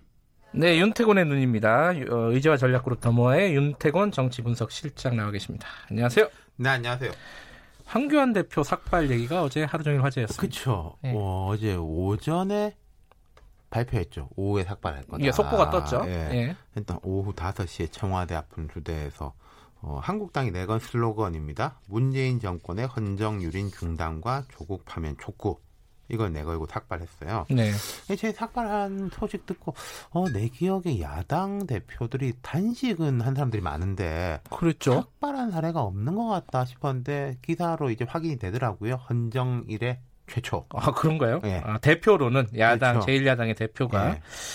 이게 뭐 당연히 근데 저 자유한국당 입장에서는 어 지금 투쟁 강도를 높이자는 그런 차원이겠죠. 당연히. 그렇죠. 예. 지금 뭐 계속 장외 집회하고 있고 또 같은 당의 박인숙 의원 삭발했고 그 앞에 최초로 이제 무소속의 이현주 의원 삭발했고 네. 이학재 의원 단식하고 있고 이게 지금 이른바 조국 정국이 한 한 달 넘게 이어지고 있지 않습니까? 하면서 좀 한국당의 투쟁 동력이 다소 떨어지고 있고 또 황 대표의 리더십 에 대한 이야기도 나오고 있으니까 대여 투쟁 동력도 끌어올리고 여론의 주목을 다시 받, 받기 위한 거죠. 음, 네. 그게 의도대로 된 것 같습니까? 어떻습니까? 글쎄요, 좀 보죠. 자, 이른바 조국 정부에 대한 물리적 필요도 상당히 높은 게 사실이에요. 맞아요. 문자 보면은 그만 좀 조국 얘기 네. 그만 좀 하자는 얘기 많아요. 정치인들뿐만 예. 아니라 이제 일반 국민들 입장에서도 이게 기사량이 매우 많고 예. 또 이제 조장관 뭐 임명장 받았고 요새 뭐 누구 누구의 시간 이런 말이 유행이던데 맞아요. 이제 검찰의 시간이거든요. 사실은 네. 지금은 뭐 어젯밤 오늘도 이제 뉴스들이 계속 쏟아지고 있는데 검찰 수사에서 여러 의혹의 실체가 있는 것으로 밝혀진다면 또 정치권의 시간이 되겠는데 그때까지 좀 어떻게 불씨를 유지해가자 네. 이런 거겠죠. 음. 이게 지금 이야기한 것은 말하자면 이제 객관적인 조건의 문제인 것이고 네. 또 하나 한국당에 문제가 있는 거죠. 한국당에 어, 떤 문제가 있는 거죠? 어제 우리 이야기했지 않습니까? 반다이익도 못 얻고 아, 있다. 흡수를 못 하고 예, 있다. 무당파도 예. 늘어나고 있다. 근데 한국당은 안 간다. 예. 지금 상황이면요. 반사 이익을 거뒀어야 정상이에요. 근데 음흠. 요새 보면 한국당 지지율이 뭐 떨어진 것까지는 아닌데 지지부진입니다. 네. 그럼 실질적으로는 떨어졌다고 봐야 되는 거죠. 음. 올라갈 요인이 있는데 못 올린다는 네네. 거니까. 예. 다 그게 무당층으로 가버렸죠. 그렇죠. 예. 그러니까 지금 호재를 못 살렸다. 네. 야당 입장에서는 지금 조국 장관 논란 호재지 않습니까? 호재를 못 살리면은 내적인 여러 약점들이 노출이 되는 거예요. 음흠. 예를 들어서 이 축구로 치면요. 노마크 찬스 앞에서 골 결정력이 시험 받는 거지 않습니까? 아, 그러면 엄청 욕먹습니다. 그렇죠. 계속 수비만 하고 있으면요. 예. 아, 우리 찬스가 없어가지고 골을 못 넣지. 나 찬스만 좀 넣을 수 있어. 큰 소리 칠수 있는데, 이런 노마크 찬스에서 놓치면은 욕 먹는 거고 이게 뭐 선수 바꿔야 되는 거 아니냐 교체해야 음. 되는 거 아니냐 이런 이야기가 나오게 마련인데 그런 이야기가 나오려고 하는 상황인 거죠. 그러니까 보수 진영 내부에서도 그런 얘기들이 좀 나오는 것 같아요. 그렇죠. 어제 같은 경우에 조선일보 사설 제목이 유명무실 야당이 문정권 폭주 불렀다. 오, 야당한테 책임을 그렇죠. 물었네요. 좀 인용해 볼까요? 지도부에서는 결기를 찾아볼 수 없다. 여성 의원들이 삭발까지 하는데 자리 지키는 데만 연연하고 있다. 음흠. 때만 되면 저질 발언으로 논란만 일으키고 지방 관리를 못한 의원 때문에 여권의 반격의 빌비만 제공했다. 대여 투쟁한다면서 조를 짜서 대여섯 시간씩 밥을 굶는 웰빙 단식을 하다가 지탄도 받았다. 음흠. 문 대통령이 조 장관 임명 강행이란 무리수를 둔 것도 중도층 일부가 떨어져 나가도 야당으로 가지 않을 것이라는 분석 때문이었다고 한다. 야당이 무슨 주장을 하더라도 국민은 외면하기 때문에 잠시 어려운 상황이 있겠지만 금방 넘어설 수 있다고 봤다는 것이다. 수위가 사설이 높네요. 그죠? 그렇죠. 그리고 정말 이게 답답해하는 느낌이 와닿지 않습니까? 예, 예, 진정성이 있네요. 진정성. 예. 그런 점에서 어제 황 대표의 삭발은요. 정부나 여당에 대한 압박도 압박이겠지만은 범보수 진영 내 질타에 대한 응답인 면도 전 강하다고 봐요. 음. 나 이렇게 쓰고 있지 않냐. 네. 더 열심히 하겠다. 좀 부족하지만은 뭐라도 하겠으니까 좀 지켜봐달라. 힘을 모아달라. 뭐 밉더라도 우리가 부족 한국당이 부족하더라도 그래도 1야당이고 음. 내가 당 대표인데 나한테 좀 이게 싫으면 줘야지 돌파하지 않겠냐. 음. 그런 이제 호소 호소인 거죠, 호소. 그 호소가 효과가 있을까요? 일단 어제 삭발이 당내 분위기를 다 잡는 데는 좀 도움이 될 거예요, 분명히. 음. 사실 이게 당대표가 삭발한다는 게 보통 일은 아니지 않습니까? 그렇죠. 아까 말씀하셨잖아요. 네. 헌정 헌정이 사상 처음이라. 최초 네. 그래서 한국당 내에서 아니 이게 대표만 저렇게 하게 둬도 되는 거냐. 뭐 우리도 뭐 나서야 되는 거 아니냐. 이런 이야기들이 나오거든요. 그러니까 앞서 제가 말씀드린 보수 진영에 대해서는 이제 호소니까 한국당 자체에 대해서는 동료인 거죠. 나 음. 말로 안 하겠다. 내가 행동으로 나 이만큼 했다. 네. 라는 거죠. 근데 이게 본질적으로 국면을 확 바꾸거나 좀 중도층이 한국당으로 들어오게 하는 효과를 가져올지는 잘 모르겠어요. 음. 제가 그건 뭔가 플러스 알파가 더 필요할 것이다. 예. 이게 종합적으로 본다면은 지금 이제 조국 장관 정국은 뭐 표면적으로 딱 볼 때 여권에 타격을 크게 입혔습니다. 네. 많은 또 한 번 뒤집어서 보면은 야당 특히 일야당의 허약함과 문제점을 고스란히 드러내는 쪽으로 작용을 했다. 뭐 음. 청문회에서도 뭐 그렇게 또렷한 모습이 없었고 그 네. 뒤에 이제 뭐 장외 투쟁에서도 특별한 것이 없고 음흠. 그렇기 때문에 오히려 이제 위기와 이제 실책이 많이 보인다. 그래서 제가 좀 조심스럽게 예측해 보자면요.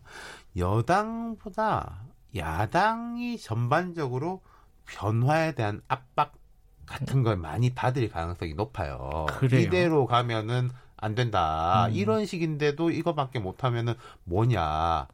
라는 그 조국 장관 국면이 예뭐 일야당을 강하게 하는 것보다는 보수 진영 전체의 변화를 좀 강제하는 쪽으로 작용할 수 있을 것 같아요. 음. 대정부 질문이 연기가 됐잖아요. 네. 나중에 또 끌려가는 사, 그런 분위기가 되지 않을까. 다음 주는 할 겁니다. 어. 제가 볼 음. 때는요. 음. 정기국회 안 하는 게 한국당한테 절대 유리할 게 없거든요. 장인데요, 장. 열리긴 네. 열린다. 네. 예, 여기까지 듣겠습니다. 고맙습니다. 감사합니다. 윤태곤의 눈이었습니다. 김경래 최강시사 2부는 여기까지고요. 잠시 후 3부에서 뵙겠습니다. 일부 지역국에서는 해당 지역 방송 보내드립니다.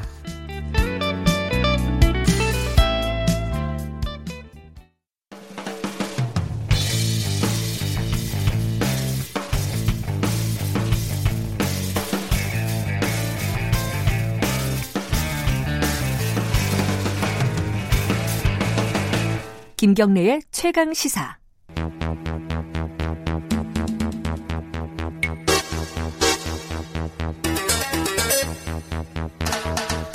네, 김경래 최강 시사 3부 시작하겠습니다.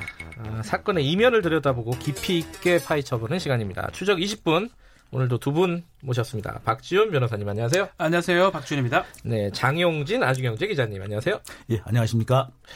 오늘은요, 어, 아까 예고를 잠깐 해드렸는데, 이 조국 장관의 가족 펀드, 일명 가족 펀드죠. 어, 네, 사실은 뭐 사모 펀드가 이제 공식적 용어겠지만, 요 수사가 한참 진행 중인데, 이게 좀 복잡합니다. 이게 금융 계통에 계신 분들이야 뭐 네. 간단한 문제겠지만은 일반 시민들은 이게 뭔 소린가 복잡한 얘기들이 네. 많아요. 너무 많은 얘기가 나오기 때문에 네. 뭔 말인지 나쁜지 잘못된지 일단 좋은지. 단어도 어렵고 예. 그리고 지금 나오는 얘기들 잘 살펴보면은 앞뒤가 좀 안 맞는 내용들도 많아요. 아, 그래요? 사실은 보면 앞뒤가 안 맞는 그래서 어 이거는 이 얘기를 검찰이 왜 했지? 뭐 이건 오히려 더 이제 정경심 교수 또 혹은 조국 교수, 어, 조국 장관 측에 유리한 얘기인데 어떻게 흘러나왔을까? 이렇게 라는 생각이 들지 달리 말하면은 검찰 역시도 정확하게 이 사건에 대해서 음흠. 얼개가 파악이 되지 않았다라는 의미가 그, 깔끔하게 한번 정리를 해보죠. 네, 그러니까 네. 중간에 그런 생각도 들었어요.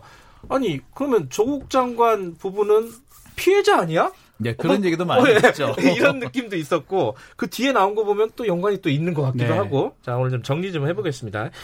어, 일단은 어제 어, 오천 장관, 아, 오천 장관이란다. 네. 오천 조카. 네, 장관의 오천 조카. 네, 조 장관의 오천 조카 구속이 됐습니다. 구속이 조금 예상이 됐었어요. 왜냐하면 네. 이전에 그 대표 둘이 최모 네. 씨하고 이모 씨 관련해서 영장을 기각하면서 주범은 아니다 이 사람들이 네. 그 범죄 사실을 인정하고 있다. 그러면서 이 오촌 조카가 주범격이고 또 회에 갔지 않겠습니까? 예. 그런 사실이 있었기 때문에 도주 우려 내지 증거인멸 우려가 있다고 봐야 되고 근데 이 사건은 사실은 조국 장관하고 아직 관계가 없어요. 음흠. 횡령이 좀 큽니다. 그러면 횡령하고 자본시장법은 또 다르게 또 설명을 다시 드리겠지만 예.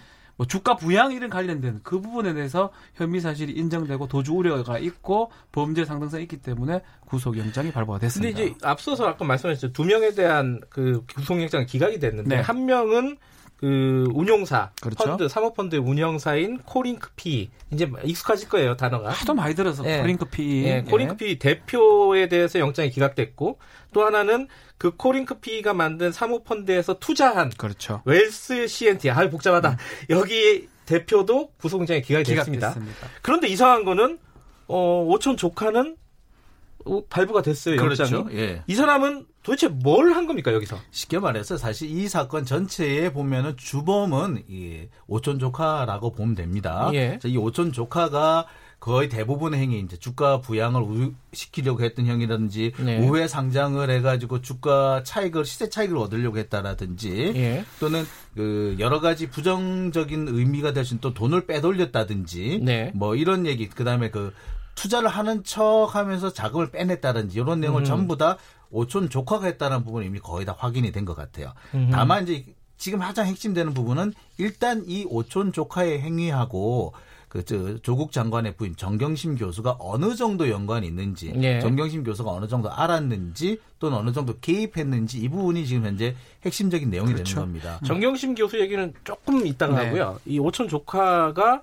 아까 지금 횡령 얘기도 하셨고 뭐 주가 조작 얘기도 하셨고 여러 가지 얘기 하셨는데 구체적으로 네. 구체적으로 뭘 한 건지 자 일단은 오천 조카가 이 코링크피라는 이 회사를 운영을 사실상 했을 것으로 지금 보입니다. 음. 대표가 따로 있긴 한데요. 네. 실질적으로 본인이 운영을 하면서 네. 가장 지금 잘못된 행동 중에 하나가 이 사모펀드를 운영할 때 아니 뭐 일반 회사도 똑같습니다.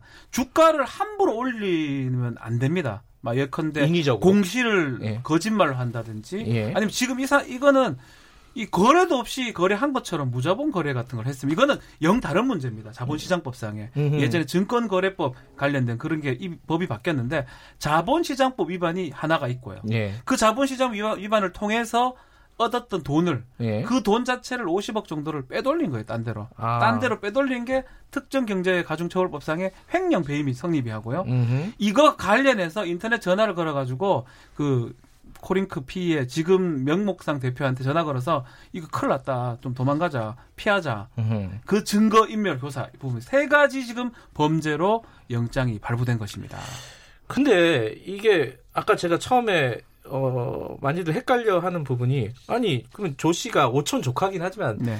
멀다면 멀고 또 가깝다면 가깝죠. 약간 먼 친척이에요, 말하자면. 예, 그, 그, 렇게 가까운 친척은 아니죠. 예, 당숙이잖아요, 예. 당숙. 네, 옛날 말로 하면은, 그, 그 조 장관이요. 네. 어, 근데, 여기서 조 장관 혹은 뭐 정경심 교수하고 어떤 연관이 있는 거예요, 여기가? 그러니까 이 사람들이, 그러니까 조국 장관 가족들은 피해자 아니냐, 이 먼 친척한테 어, 돈만 주고 어, 돈을 날린 피해자 아니냐 이렇게 생각이 그러니까 될 수도 있잖아요. 굳이 자유한국당의 이제 조국 장관 TF 팀, 네. 뭐 관련된 TF 팀이라든지 아니면 검찰에서 나오는 얘기에 따르면 그 모든 어떤 일을 정경심 교수 내지 또 그 뒤에는 조국 장관이 있겠죠. 같이 해가지고 빼돌리고 어, 수익을 얻기 위해서 했다라는 겁니다. 지금 연결고리 는 전혀 없습니다. 아, 그건 이제 예. 어떤 뭐 추정 추정 그죠. 그거 말고는 추측, 그, 드러난 건 없는데 언론에서는 네. 계속 이제 다른 것만 나와요. 하드 디스크를 뭐 교체했다. 근데 네. 그 본질의 내용은 결국은 범죄가 있어야 될 거 아닙니까? 예. 굳이 지금 거론될 수 있는 범죄는 지금 말했던 자본시장법을 같이 위반했다. 공동정범입니다. 음. 같이 하든지 횡령을 같이 한다든지. 근데 횡령도 안 되는 게 자기가 냈던 돈을 횡령하기 좀 어렵거든요. 또 구조상은 저는 이해가 좀 안 되고 또 하나가 지금 가, 능성이좀 있는 게 어제도 영장에 적시됐다가 지금 빠졌던 부분인데 공직자윤리법 위반이 있습니다. 공직자윤리법에 따르면 공직자 일정 어떤 그 계급 이상의 공직자는 네. 자신의 이해 충돌 관련된 어떤 일을 못하도록 돼 있는데 네. 그거 위반 소지가 있다라는 뉘앙스를 했는데 그것도 처벌 규정이 없어요. 그거는 음흠. 처벌할 수 있는 규정이 없기 때문에 그래서 저는 딱 떠오르는 거는 굳이 있다면 직권남용 정도 같아요. 그 조국 조국 수석일 그... 때 뭔가 힘을 발휘해가지고 근데 음. 직권 남용은 입증이 엄청 어렵거든요. 음. 지금 네. 상황에서 드러난 건 지금 없다고 보는 게 그러니까 맞는 것 같습니다. 뭘 얘기하냐면 지금 이그 투자한 업체, 시티 웰스인가 하여튼 시, 웰스 CNT, 네, 웰스 CNT 이 회사가 와이파이 공용 와이파이 관련해 가지고 공사를 네. 수주를 하는데 여기 수주에 가입, 그 개입하지 않았느냐, 관여하지 않았느냐 이것이 이제 가장 큰 핵심적인 의혹인데 이와 관련해서 현재 아무런 증거는 나온 적이 없어요. 다만 이 회사가 갑자기 조국 장관 그러니까 가족 펀드 가 투자하고 난 다음에 갑자기 그 광급 공사를 되게 많이 수주했다. 요거 하나만 가지고 나머지가 추정이 되고 있는 그렇죠. 거거든요. 그러니까 지금을 보면은 의심스러운 건 마찬가지 맞는데 네. 의심을 입증할 만한 어떤 다른 정황이 나온 건 아니거든요. 아니, 의심스러운 거에서 좀 더 나가지도 못한 거예요. 그러니까 한 발짝을 나가지도 못한 그게 상태인데. 나와 있잖아요. 지금 그러니까 지금까지는 사모펀드에 투자를 했다. 네. 초창기에는 그것만 알려졌는데 지금 보니까 운용사에도 어, 정경심 교수의 돈이 흘러갔다. 네, 돈이 흘러가 있는 것으로 되어 있죠. 이제 또 예. 5억 정도가 정경심 교수의 동생을 통해서 지금까지 그, 정경심 교수 동생 그러니까 조국 장관의 처남이죠. 처남을 예, 통해서 처남. 예. 흘러 들어간 것이 돼 있고 그래서 투자 지분을 가지고 있더라라는 예. 건데 그래서 어 뭐 어쨌거나 이 부분은 결국에는 보면은 이 펀드, 사모펀드하고 사모펀드 운영사에 모두 개입을 했으니까 결국에 이게 사모펀드 이게 블라인드 투자여야 하는데 블라인드 투자가 아니지 않느냐. 그렇죠. 이런 의미가 되거든요. 근데 예. 이 부분이 문제가 될 수는 있습니다만. 아, 이것도 투자자를 처벌하진 않아요. 운영자를 처벌하거든요. 아하. 제가 상법 박사거든요. 박, 박사시라고요? 박사? 근데 제가 봐도 잘 모르겠어요. 법학 박사인데 제가 아, 좀 그러세요? 뭐, 몰랐네. 답답합니다. 저 공부를 좀 그러니까 열심히 안 해서 계속 보면은 이게 이 초, 계속 보면은 아니, 운영자를 처벌하지 투자자를 누가 처벌합니까? 그러니까 이게 음. 문제가 있다라고 하는 부분을 들여다봐도 그 부분은 확실히 문제 아 이건 좀 잘못됐구나 하는데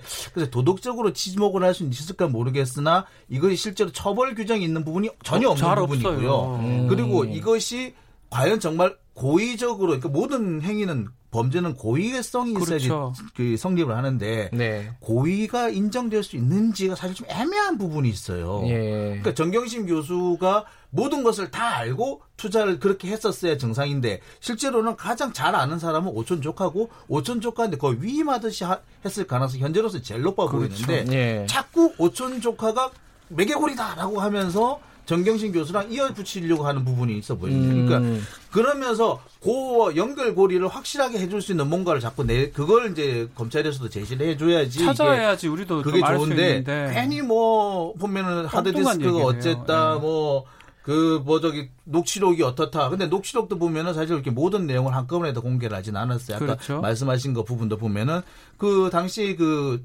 운영사 대표가 그렇게 얘기를 하죠. 아니 나는 조국이라는 사람 한 번도 보지도 못했는데 조국이네라고 표현해요. 어. 조국이네를 모르는데 조국이네를 모르는데 내가 음. 왜 그런 거짓말을 해야 됩니까?라고 얘기를 하는 부분이 있거든요. 그, 그 부분은 또 언론에 보도가 사실 부각이 안 어떻게 보자면 이거는 가장 핵심 어떻게 보면 조국 장관 측이 거의 개입하지 않았다는 부분 입증해주는 가장 핵심적인 부분인데 이런 부분은 또 쏙 빠지고 있단 말이에요. 제가 봐라 저도 뭐 방송에서 지금 많은 이렇게 관련돼서 얘기를 하는데. 네.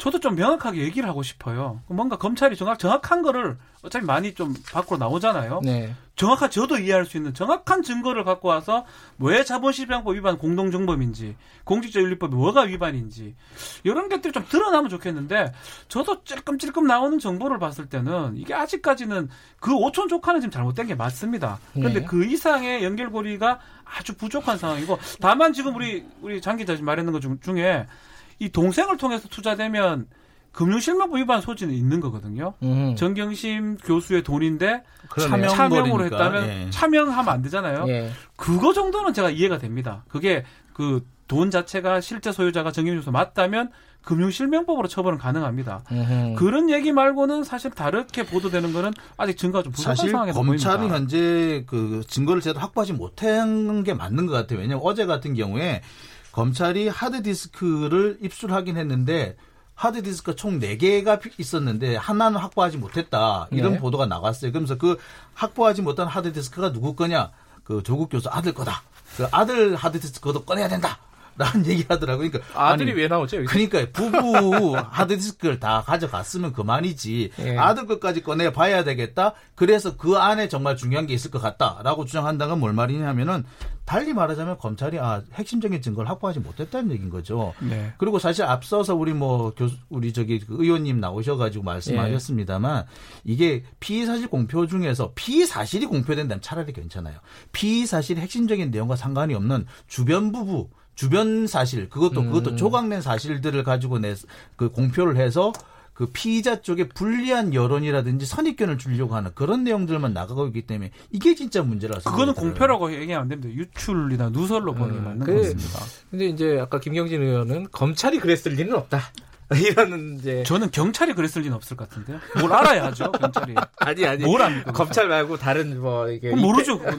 그 김영진 의원의 주장이셨고. 뭐 검찰이 유출하는 방법은 여러 가지가 있습니다. 직접 기자들한테 얘기를 꼬적꼬적 해주는 방법이 있고요. 슬쩍 어디 가봐라고 얘기하는 방법도 음. 있고요. 여러 가지 방법이 있습니다. 근데, 뭐. 근데 또, 또 하나 헷갈리는 게 그 코링크 PE에서 투자한 또 다른 회사 웰스 CNT. 아, 말고 그. WFM. 여기서 이제 정경심 교수가 월 200만 원씩 해갖고 한 돈 천만 원 받았다는 거 있잖아요. 네, 1,400만 원 예. 받은 것도 있죠. 그래서 그것도 연결고리가 결국은 정경심 교수 equal 오촌 조카 이렇게 되면 이게 지금 다 이해가 되는 거예요. 오촌 조카는 사실상 명목이고 음흠. 정말 이 모든 것을 주도하고 그 수익을 얻기 위해서 모든 것을 정경심 교수가 했다라면 지금 다 이해가 그리고 그 증거 중에 그래도 약간 좋은 증거 중에 하나가 W 그 FM 아니 네. 헷갈려 WFM에 1,400만 원 정도 받았다라는 네. 거거든요. 근데 그것도 예전에 의학 관련된 그 일을 하다 보니까 했던 부분이고 받으려면 한 14억이나 1억 4천 정도 돼야지 1,400 정도로 이것을 수익을 얻기 위해서 5천 조카를 이용해서 운용사를 운용 뒤에서 운영하고 투자를 하고 예. 그러기에는 제가 아는 상식상으로는 아직까지 증거는 부족하다. 예, 마지막으로 보입니다. 자 증거 인멸 의혹을 좀 얘기해 봅시다. 그 어, 하드디스크가 교체됐다. 네. 네. 조국 장관 부인 정경심 교수 컴퓨터가 하드디스크 교체됐다. 그리고 어, 검찰 압수수색 전에 노트북을 이렇게 어, 서울로 이제 그 다른 사람이 시켜서 가져오게 했다. 그리고 또 사전에 오촌 조카랑 귀국하기 전에 아니 출국하기 전에 정경심 교수랑 어, 통화를 했었다. 뭐 이런 의혹들이 있어요. 아직 뭐 네. 공식적으로 확인된 부분은 아니고. 이 증거 인멸 보통 이게 인식이 그렇잖아요. 아 뭔가 있으니까 인멸 인멸을 하려고 하는구나. 이거 어떻게 보십니까, 이 상황? 글쎄, 하드 디스크를 증거 인멸하려고 했으면은 그걸 어디 딴데 저 같으면은 불태웁니다 저는. 저기 한강에 버리든 한강에다 버렸을 네. 거예요. 네. 안 그러면은 뭐 저기 뭐 당시 사법농단 당시에 우리 유모 네. 판, 전 판사처럼 던져버렸죠. 아니 긁어버리든가 네. 네. degaussing 아니 degaussing 하든가 했지 그걸 왜 그대로 놔두겠습니까? 그걸 음. 복사해서 또 그것도 복사를 해서 두 개를 다 가지고 있었다면은 그거는 증거 인멸이 아니라 증거를 증거? 두 개, 세 개 만든 거 복사해 놓은 거거든요. 그러니까 저는 이런, 이런 상황에서 언론 보도가 조금 문제가 있는 것 같아요. 예. 이거는 사실은 검찰에 제출된 자료만 보면 네. 이게 포렌식이라는 기법이 있어요. 예. 다 복구가 가능해요. 만약 degaussing을 했다 그러면 그거는 상당히 문제가 있죠. 네. 그게 degaussing 했다면 증거인멸 우려가 있다고 하는 게 맞는데 다 제출해놓고 복사도 다 해놨는데 그걸 검찰이 다 확인할 수 있어요. 아. 그걸 증거인멸이라고 보도되는 거는 표제 자체가 저는 만약에 문제가 생각합니다. 있다면 증거 저 복사, 그 하드디스크를 복사해가지고 필요한 부분만 싹 지운 다음에 네. 저 같으면 원본은 한강에다 버리죠. 저는 버리죠. 한강 한강에 버리면 못 찾아요. 그리고 뭐 정경신 교수 뭐 영주에 지금 동양대가 있잖아요. 네. 서울하고 왔다 갔다 하는 거래 그 보면 충주호가 있어요. 충주 같은 데 버렸으면 못 찾아요. 그게 증거인멸이라고 그게 증거인멸인데 그걸 알겠습니다. 갖고 있으면 그걸 어떻게 증거인멸 원본 있으면 포렌식으로 다 복구가 가능합니다. 오늘 두 분이 이상하게 쿵짝이 좀 많이 아니 편들라는 게 아니고 정확하게 청취자분들한테 뭐 네. 저는 저는 사실 어떤 편도 아니고 법적으로 봤을 때 제가 이해 못하는 부분을 음. 일반인들 어떻게 이해를 하겠습니까? 아니, 그리고 뭐 저기 피사실 공표죄가 알겠습니다. 잘 되면 저는 오히려 쓸 게 많아서 좋죠. 근데 아닌 건 아니어야 되죠. 예, 그 2부에서 김경진 의원 나오고 어, 3부에서 이렇게 얘기하니까 균형이 아주 잘 저는 사실 아까 김경진 의원님 와 계실 때 뛰어들고 싶었어요 지금 들어오시지 그랬어요. 검사 출신이라서 그런 알겠습니다. 오늘은 어, 상법 박사 박지원 변호사님과 장영진 아주경제 기자 두 분과 아, 이 조국 후보자 그 조국 아 제가 후보자라고 잘 죄송합니다. 장관 됐습니다. 조국 장관의 그 펀드 의혹과 관련해서 좀 해설하는 시간을 좀 가져봤습니다. 오늘 두 분 고맙습니다. 감사합니다. 감사합니다. 김경래 최강시사 듣고 계신 지금 시각은 8시 46분입니다.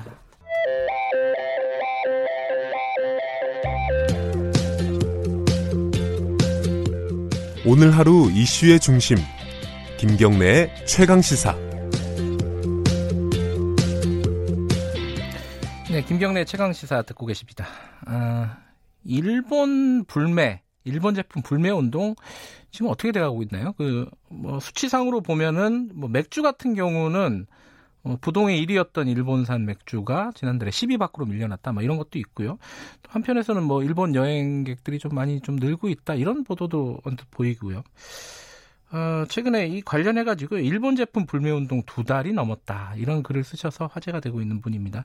상명대학교 만화 애니메이션학과 어, 고경일 교수님 잠깐 연결해서 어, 관련 얘기 좀 여쭤볼게요. 교수님 안녕하세요. 아, 네, 안녕하세요. 만화 그리는 고경일입니다. 예. 아, 교수님은 이제 어 애들도 가르치 학생들도 가르치지만은 어, 작가로도 만화 작 카툰 작가로도 활동하고 계신 거죠? 예, 맞습니다. 어, 카툰도 그리고 예. 요즘은 그 그래픽 노블이라고 예. 이야기 만화 또 제작을 음. 하고 있습니다. 아 그래픽 노블, 아 그 베트남 찬전 관련된 그 아기 진달래 출간하셨다는 소식은 들었습니다. 아 예, 그 아기 진달래는 어 제가 몇 년 동안 계속 베트남을 왔다 갔다 하면서 어 취재를 해서 음, 네. 그 기획이 한국만화영상진흥원에서 어, 당선이 돼서 제작을 하게 됐고요. 예. 어뭐 이 이야기를 조금 드려도 되나요? 아, 간단하게요? 예. 예. 그 50년 전 그 베트남 전쟁 시기에 예. 우리 그 참전했던 어 우리 군인들이 네. 어 어떻게 그어 이제 뭐 포로를 죽이게 되고 네. 뭐 민간인 학살에 이렇게 가담이 되고 음. 나중에는 그 포로가 됐지만 네. 우리 정부와 군에서 어 포로가 한 명도 없다라고 발표를 하는 바람에 네. 제네가 협정에 따라서 포로에 대한 어, 그런 그 대우를 못 받고 네. 오히려 북한으로 어, 송환돼서 네. 어, 고생한 그런 이야기를 담고 있습니다. 그러니까 이 가해자이자 피해자인 베트남 참전 군인들의 얘기를 한 거네요, 그죠? 그렇죠, 예, 예. 맞습니다. 근데 그 저희가 이력을 보니까 일본에서 유학을 하셨어요. 예, 예. 예. 그 일본은 당연히 그럼 잘 아시겠네요, 그죠? 예, 뭐, 그, 제가 유학할 시기에는 우리나라에 만화 애니메이션 학과가 없었고요. 음. 어, 제가 찾다 보니까 네. 그 일본으로 어쩔 수 없이 유학을 가게 됐고, 그러다 네. 보니까 뭐, 예, 만화가 중에 뭐 유학 1호가 어, 된것 같습니다. 그 그러면 그런 부분에 대해서 이제 일본 불매 운동 하다 보면은 이런 얘기들도 있어요. 일본 영화 뭐 보지 말자. 그리고 뭐 영화제 하는데 일본 영화 상영을 취소하자. 뭐 이런 얘기들은 어떻게 보십니까? 그러면은 아, 그 좀 되게 아, 안타깝죠. 예. 왜냐하면 그 어, 우리가 바로 얼마 전에도 나고야에서 네. 아이치현 그 국제예술제 아이치 트리엔날레에서 어, 평화의 소녀상 그 작품이 에, 전시가 안 되고 있잖아요. 네. 지금도 벽에 가로막혀서. 예. 어, 이런 상황을 보면서 우리가 굉장히 이거는 차별이고 혐오다라고 어, 많은 분들이 목소리를 높였는데 네. 우리가 그 일본의 영화라든가 뭐 공연이라든가 이런 문화예술 교류까지 맡게 되면 어, 차별을 차별로 되받아치는 꼴이 될 수도 있고요. 네. 그리고 우리 대한민국의 국민들의 수준이 예전 같지 않잖아요. 네. 아주 그 촛불 하나로 어, 부당한 권력을 어, 끌어내리기도 하고 그 합법적인 절차에 의해서 새로운 대통령을 뽑는 그런 나라인데 그 문화예술 작품을 어, 보는 사람들 수용자들이 판단할 수 있는 그런 시대인데 음. 그거를 미리 어, 막는 것은 어, 좀 지나친 음. 유추고 어, 확장된 해석이 아닐까 이렇게 예. 생각을 합니다. 근데 교수님은 근데 일본 제품 불매 운동에 대해서는 그러면은 어떤 식으로 진행이 돼야 된다 이렇게 보시는 건가요? 어, 물론 이제 그 일본의 경제적인 그 타격을 줄 수 있는 것들은 많이 있잖아요. 네. 어, 뭐 실제로 우리가 어떤 공산품을 구입을 한다든가 네. 어, 뭐 여행 상품을 통해서 어, 항공료를 지불하고 실제로 네. 일본에 가서 어, 우리가 그 상품을 또 구입을 한다든가 이런 구조들이 있는데 어, 그런 것들에 대해서는 일정 정도 시간을 더 가지고 네. 어, 일본 그 아베 정권에 대해서 어, 이렇게 어, 타격을 줄 수 있다라는 걸더 보여준다는 보여줘야 된다는 것이죠. 네.